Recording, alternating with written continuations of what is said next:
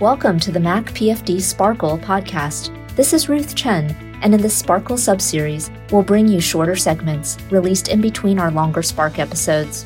We'll have new and exciting interviews with professionals from across the world, helping you to achieve your personal and professional goals as a healthcare educator, researcher, leader, or practitioner at any stage of your career. So sit back, listen, and enjoy this episode of the Mac P F D Sparkle podcast.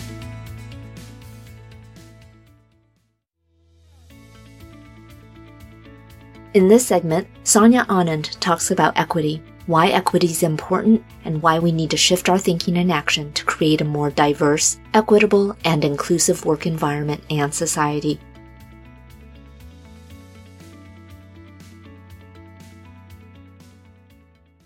Hello, everyone. I am here today with a really a bit of a rock star. Doctor Sonia Anand is someone that a lot of people might know from her scientific writing or being a lecture circuit or award winner. But really at the end of the day, she's just an all-around amazing person that's been changing the way that we do business in healthcare for quite a while now. Doctor Anand is the Associate Chair of Equity, Diversity, and Inclusion right now within the Department of Medicine as well. And I thought I'd actually bring her in to have a chat with me about why equity is important and why it is that we should be more diverse in our thinking around the work that we do scientifically, educationally, and within our systems. So, Sonia, welcome to the podcast. Can you say hi to everyone? Thank you very much, Teresa, and you're too generous with your compliments, but a real pleasure of mine to be here with you and have this conversation. Oh, don't worry. I give compliments to everyone that comes on the podcast. I think that's how we get them to come back. Anyway, but yeah, so welcome to the podcast. I mean, you have been doing research for a while, and I think that one of the things I've noted when I look at some of the work that you've done is that you have really focused on bringing an equity lens and focusing on special populations that you have felt important to examine within science and bring that kind of lens to the work that you do as a researcher. Can you tell me about the origin story of that? Every superhero has their origin story, right? And there's always the backstory of every rock star. So tell me a little bit about the backstory of how you arrived at that being kind of one of your niches, one of your areas of interest.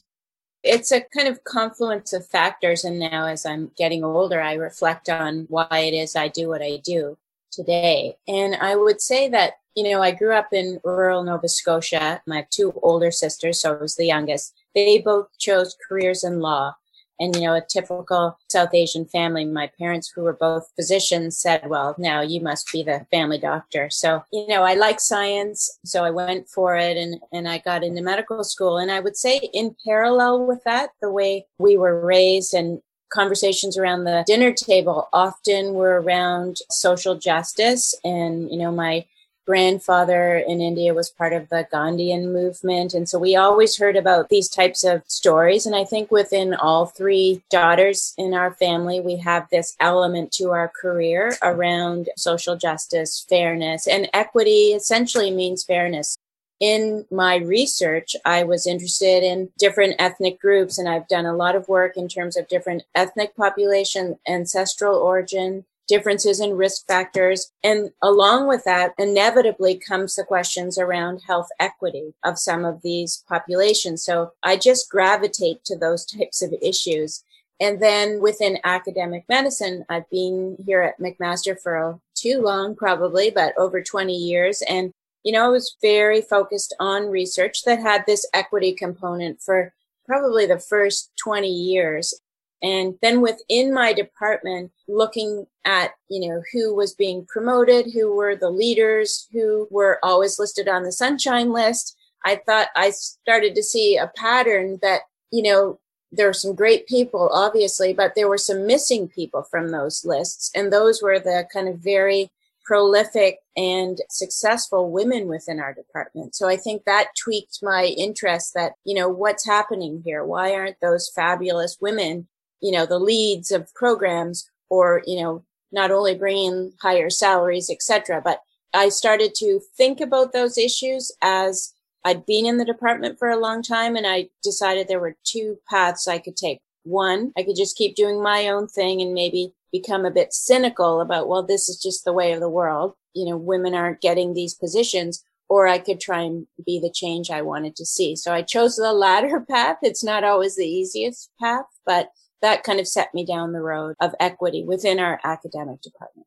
That's really interesting. And so it was with the scientist side that maybe you saw that there was a gap. Because I think as researchers, that's what we always do, right? We look through the literature, and when we see a gap, we seek to fill it, because that's kind of how we think about it. Where's the problem? And then within this problem, is there a gap in the literature? And can I carve out my niche? And I think that maybe your spidey senses were tingling. And when you, when you looked at all those lists, you're like, huh, there's a pattern here that I'm seeing. I think that that's, that's a, that's a key skill of observation. Yeah. And I would just say that one of my sisters at the time was a prof at the U of T Law School. And every year when the Sunshine List came out, we'd just on the weekends be chatting and be like, yeah, I mean, so-and-so in my department, I didn't think, you know, he'd be way up there on the list. And she's like, same with her department. So we saw the same patterns in our own different academic, publicly funded institutions. And so, like you said, as a scientist, we said, well, let's analyze it. Maybe we're just, you know, seeing one angle of things. But we did then have a great Bachelor of Health Science student and group working on the data. We downloaded the C S V files for the past five years of the Sunshine List, and we analyzed the gender gap in terms of payment, and we standardized for inflation and all those types of things. And we did hone in on universities. And we honed in on the big five institutions that have medical schools and law schools. And we ended up seeing that indeed a gender gap in pay did exist. And after that analysis, you know, I sent the results to the president, the dean of health sciences, and the chair of medicine and said, like, can we discuss this? And that kind of led to some more in-depth analyses of our own department. So yes, having that science analytical mind, we went from our perception to analyzing the data. And I would say that's always so important in discussions around equity, to have the data. And if you don't have the data, get the data, because, you know, it's hard to move past personal experience or anecdote without having that information. That's a very interesting kind of point of view about how you can leverage the skills that you have from one domain and port it over. So definitely something that I think all of our listeners can associate with. Now, tell me a little bit more about what you're thinking around it is now that everyone is kind of thinking about this in a more analytical way. The O M A has recently done a big audit of all of the billings for physicians in Ontario and shown that there's an atrocious gap there.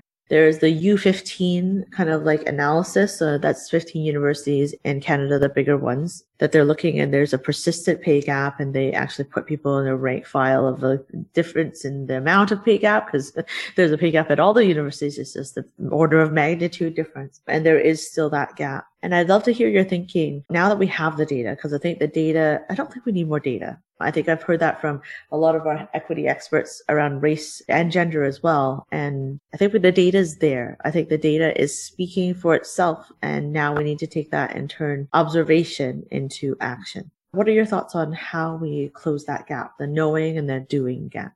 So it's great that we have all of these recent analyses. You mentioned that focuses mostly on the gender pay gap in medicine, but also there have been the fifteen universities in Canada looking at the positions of deans and presidents by gender and by people of color.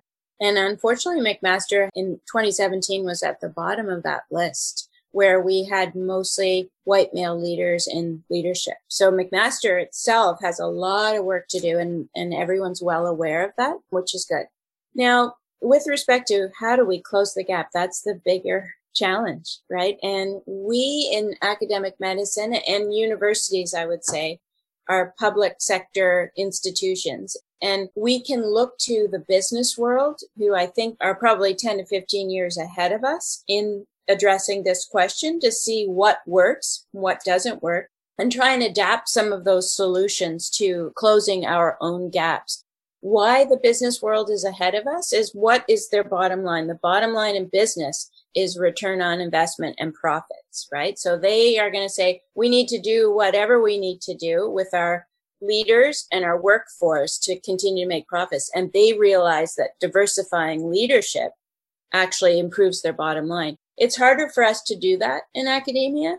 That's not what drives us, is, you know, our profit, and we have other outputs. So in spite of that, we can learn from what worked there and what didn't work.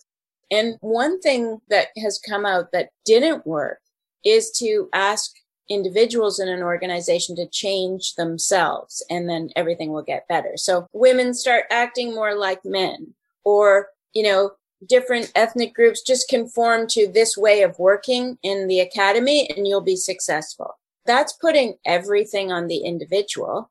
And it's saying the structures and processes we have in place right now are just fine. But in fact, asking people to change doesn't lead to much change. It's really the structural changes that are put in place by the leaders with the goal of diversifying that will lead to the greatest amount of change. And probably you need a bit of both. You need the bottom up will of the people saying, like, this should change and I should have an opportunity to lead. And you need the top down from the leadership saying it's important for us to be diverse and reflect who our constituents are. And when you have both working together, that's usually where we see the most change. And by the top down, I would say the leaders of departments, of faculties, of programs, having that equity and diversity lens in mind. And sometimes I give the example, because it's easy to give the example of, you know, Donald Trump in the White House. Let's just say you had a group of women saying, like, we need to become leaders and deputies within the White House. And, you know, policies were created. If you don't have the leader, in this case, Donald Trump, endorsing and fully embracing those policies, nothing will change. So you really need an invested leader who, you know, creates an equity and diversity task force, for example, who sits him or herself on the task force and attends every meeting and really legitimizes and places an importance behind it. Because equity and diversity initiatives run the risk of becoming a tick box if you create one position for one person in an office to deal with equity and diversity, but really they don't have a say at decision-making tables, and it's lip service. Same thing for checklists. They can become lip service. So you need that combination of the leadership being invested in change and having structural ways to change things.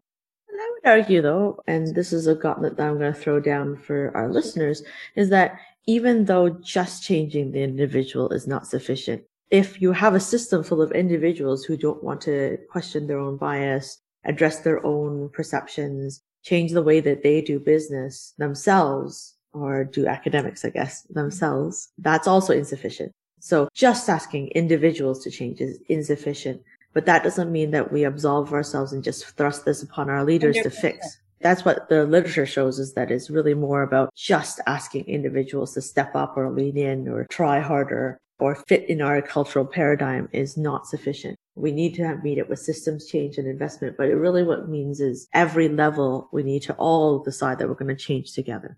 Yeah, and the timing of that change is where you get some groups and institutions changing faster and others not changing because things are out of sync. You raise the important issue for individuals to understand our own biases. And I think that's crucial. We all have various biases based on how we were raised or our life experiences that we should try and understand, as opposed to saying, like you hear it most blatantly around questions of race, where people say, you know, I'm not a racist, an individual, and they really can believe it.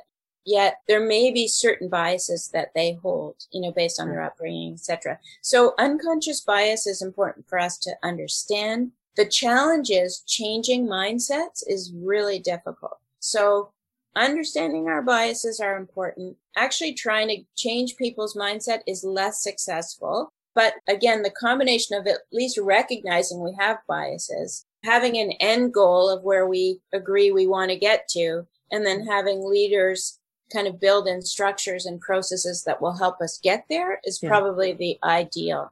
It's similar. I, I think about making any kind of change in our lives, whether it's quitting smoking or changing our diet. It's one thing to have the willpower to not eat the Oreos, but you should probably just not keep them right in front of your face on the kitchen table every day so that you have to walk by temptation, right? So there has to be a systems change in that you don't buy Oreos this round. Or I just love Oreos too much. That's why it came to mind, but not to brand endorse any specific brand of cookie. But the idea would be like, if you, you need to make the cookies desirably difficult to get to. You need to change the system that you do. If you want to make sure you go to the gym every day, well, then putting in your schedule, for instance, would be an important change in the habits that you have around all the things that you do. So just because you set a goal, just because you know that you don't like going to the gym, doesn't make you suddenly like the gym. You need to have all the other things that help you get there. And then a habit might form. And then after a time, maybe you won't not like the gym anymore and you'll actually tolerate it. And maybe someday you'll like it. But again, these are the things that happen, is that I have an inherent bias against working out. I just don't like it. And so in order to work against that, I have to set up the rest of the system in my life to facilitate that and make it easier for me to go and be adherent to going to, right now during the pandemic, not so much, but, you know, doing physical activity and making that a goal. Great analogy with the Oreos. The other point I wanted to bring up, Teresa, is I often here when I may be speaking about equity and diversity initiatives, that any type of initiatives around equity and diversity changes contravene merit-based advancement in a system. So they feel that these are two opposing forces, really. I always like to reassure that I'm not talking at any point about changing the merit-based advancement of individuals in an institution. It's just that to date, we have actually often chose leaders based on who they know in certain networks and not really focused on the merit. And if we all agree that merit is what we value the most, then when we have a position of leadership, we will post it. We'll make people aware that there's a new leadership position. We'll tap people on the shoulder that we think have the skill set. And we'll understand that in my circle, I may be missing out on people who are not in my circle. So I need to call up other people to ensure that we're getting a diverse candidate pool. Then we can promise, as with various strategies, an unbiased selection process. And then may the best person win, meaning may the person with the best skill set for the position get the position. But I think often people get their backs up when we talk about equity and diversity because they immediately think of something like affirmative action, like you're just going to move in women to this position, you're going to move in non-whites, and you're going to get rid of merit. And, you know, studies from Sweden have shown actually when you get rid of the, let's say, networkism selection of leaders, the bar in terms of productivity goes up, because you've removed those individuals who just got positions based on who they knew. So I think it's a really important point to make that we're trying to get the best talent in order to diversify, and that it's not contravening merit-based appointments. We really promote that, and you can consider merit and equity and diversity as two sides of the same coin, in a sense, rather than two opposing forces. So it sounds like you've addressed that issue around merit and how it can be folded into equity. And I think that the way I'm seeing it is that you're saying, look, it's not so much that underqualified people will somehow be put into the cadre of great candidates that we have. What you're saying is that let's make sure that we're giving access to the application system for everyone so we can actually get the best candidates. Is that kind of what you're getting at? That's one part of the equation. And then the other is, let's be clear what our kind of assessment criteria are to choose the leader we need. And yeah. In creating those metrics, do we have around the table a diverse group of individuals? Because yeah. if you didn't diversify who's around the table, meaning the selection committee, then you may end up having what we call institutional reproduction. Like that group of not diverse individuals would say, we want the same old, you know, we want, you know, someone with agentic personality traits, and you're going to end up choosing the same people over and over again. But if you diversify who's around the table, then you'll have a proportion of women, maybe people of color, people from in our academic system, different disciplines, that type of thing. Then if that group of people sit around the table, say, these are the characteristics of the next leader we desire, you structure your questions to probe those areas, and then you choose the person who has the highest score, essentially. So there's a number of ways in which we can change our current processes that will lead over time to a more diverse leadership group. And I think we've talked a little bit about it already, but even depending on your background and your upbringing, just because you and I are women doesn't mean that we might not be biased against women, right? So I think it's yeah. important for us to think about, just truly think about how our biases and our preferences come to bear. And that's not to say that you can't have your preferences. Everybody is allowed to have and a voice around what they like and what they're looking for. But I think that what it is, is that when you have a diverse group, then you can steer yourselves through that and neutralize a lot of those biases, I guess, if you're thinking of it from a positive point of view, or you can construct really a better vision of what it is and who it is that you want to populate a specific position. So I, I do think that that's really important as well. Now, I'm going to pivot over to a different part. And we've talked to other leaders, women leaders like Susan Reed, who is the chair of surgery. And she talked a little bit in her podcast around the needing for people to nudge her several times before she stepped up into a leadership role. And we talked to other folks like Doctor Dita Brooks from School of Rehab Sciences by Steen. And she's lovely and wonderful and really kind of highlighted how we as mentors and sponsors of others might need to kind of really put opportunities right in front of others in order to get them to consider them. Can you speak to me a little bit about how we can get more people to even apply? You can have all the application systems in the world and a selection committee that's diverse and equitable, and then in the end, it's still the same two people applying. How do we get more people into the zone where they feel like they belong enough yeah. to be able to take a step forward? How do we encourage people to see it that way? Those are really great points. And that you just highlighted it, that we could create the perfect process. And then we put our call out for applications and we get the same two people applying, and not very many and not very diverse. And in particular, I would say women, people of color, or any other group who hasn't really felt like they were included in decision making or fully included in conversations. They may feel like this isn't for me. I don't fit in.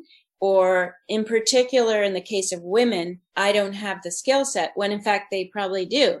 And there have been some really great psychology studies that show if there are ten criteria, job criteria, women would look at the list. And if they only have seven out of ten, women will say, I'm not qualified to apply. Whereas men who look at the same list will say, hey, I've got seven. I'm going to put my hat in the ring. So there's a real gender difference. And gender, I'll say, is not necessarily equivalent to sex. You can have a man who's gendered towards that thinking as much as women maybe, and women who are gendered towards I've got seven out of ten, I'm going to go for it. So I think that we have to, as your other guests have suggested, tap people on the shoulder. And, you know, within our own department, our chair, Mark Crowther, is really good at that. And he will say, like, you know, we have a position coming up. I'm going to call up so-and-so, typically women, but sometimes people of color, and say, put your hat in the ring. And what he's found is that he has to start planning a couple of years in advance for that. Because as Susan Reed mentioned, it takes one or two or three taps on the shoulder sometime to almost bring people through, if you're familiar with Prochaska's stages of change, from that early part of the spectrum, pre-contemplation to action. You've got to plant the seed with the first step, get them thinking about it with the second kind of tap or step, and then they'll eventually put their hat into the ring. So I think that we need to do that. And that's also a feature of people's unwillingness to come forward, of the culture of an institution. The same person in a different organization or institution might feel comfortable enough and valued enough to throw their hat in the ring without even needing a tap on the shoulder. But in our particular departments and institutions where people have not had a voice and they've seen the leadership being a particular demographic, you become disenfranchised in terms of my voice doesn't matter anymore, or I'm not valued. So that's where you have to do a lot more work to convince those people they are valued. Yeah, and I think that it takes a whole community around an individual to make them feel valued. It can't just be one person. It can't just be your chair that keeps nudging yes. you. It has to be a bunch of others. I like to think about it like a qualitative research paradigm of triangulation. An individual who might be amazing, sometimes I will conspire, and I'm just giving you my playbook now, but, and so some of you who have been tapped multiple times, you might know it's from me, but the idea would be that I have sometimes triangulated several people to space it out just enough so it doesn't seem like it's a confluence of events. But, you know, over the next six months, let's encourage this person a lot more, because I think there is something that's coming up. And so I think it's worthwhile to understand that that is a paradigm of a different kind of doing that might be required to encourage certain folks to step up. You're highlighting that it takes thinking and it's more work, right? So I guess we're all busy. You know, we're all running in different directions. It's more work to try and diversify your candidate pool, because it takes your time too, your time to conspire and triangulate and get three or four different people to nudge the same person. You could just kind of say, I'm busy with my other work. Then we would default to the status quo. So this speaks to the, you know, if we really think equity and diversity initiatives are important, and we really think that diversifying our leadership is important, then we have to be prepared to do the additional work. And that means stepping up to serve on selection committees, challenging the status quo, and finding those diverse candidates. That's a really inspirational set of goals and objectives. So I think that what we're going to do is we're going to end our episode here, and stay tuned for some other content that's related. We do have other segments that will be speaking at some of the talking points that Sonia has brought up today, especially around that idea of imposter syndrome and, and how it might come from some of the other structures that we have. So definitely take a look at some of the other offerings we've had. We actually have another Canada research chair who's talked with me about selection that will be around the same time as this episode, and really excited to kind of see how we can take some of the evidence that's out there existing in the literature already and apply it to our best practices locally. So thank you so much for your time, Sonia. My pleasure, Teresa, and great to see you again and chat with you, and look forward to future times. Thank you so much for tuning in to the Mac P F D Spark podcast. Just so you know, this podcast has been brought to you by the McMaster Faculty of Health Sciences, and specifically the Office of Continuing Professional Development and the Program for Faculty Development. If you're interested in finding out more about what we can offer for faculty development, check out our website at w w w dot mac p f d dot c a. That's w w w dot mac p f d dot c a. Many of our events are actually web events that are free. Finally, I'd like to thank our sound engineer, Mister Nick Hoskin, who has been an amazing asset to our team. Thanks so much, Nick, for all that you do. And also thank you to Scott Holmes for supplying us the music that you've been listening to. All right, so until next time, this is Mac P F D Spark signing off.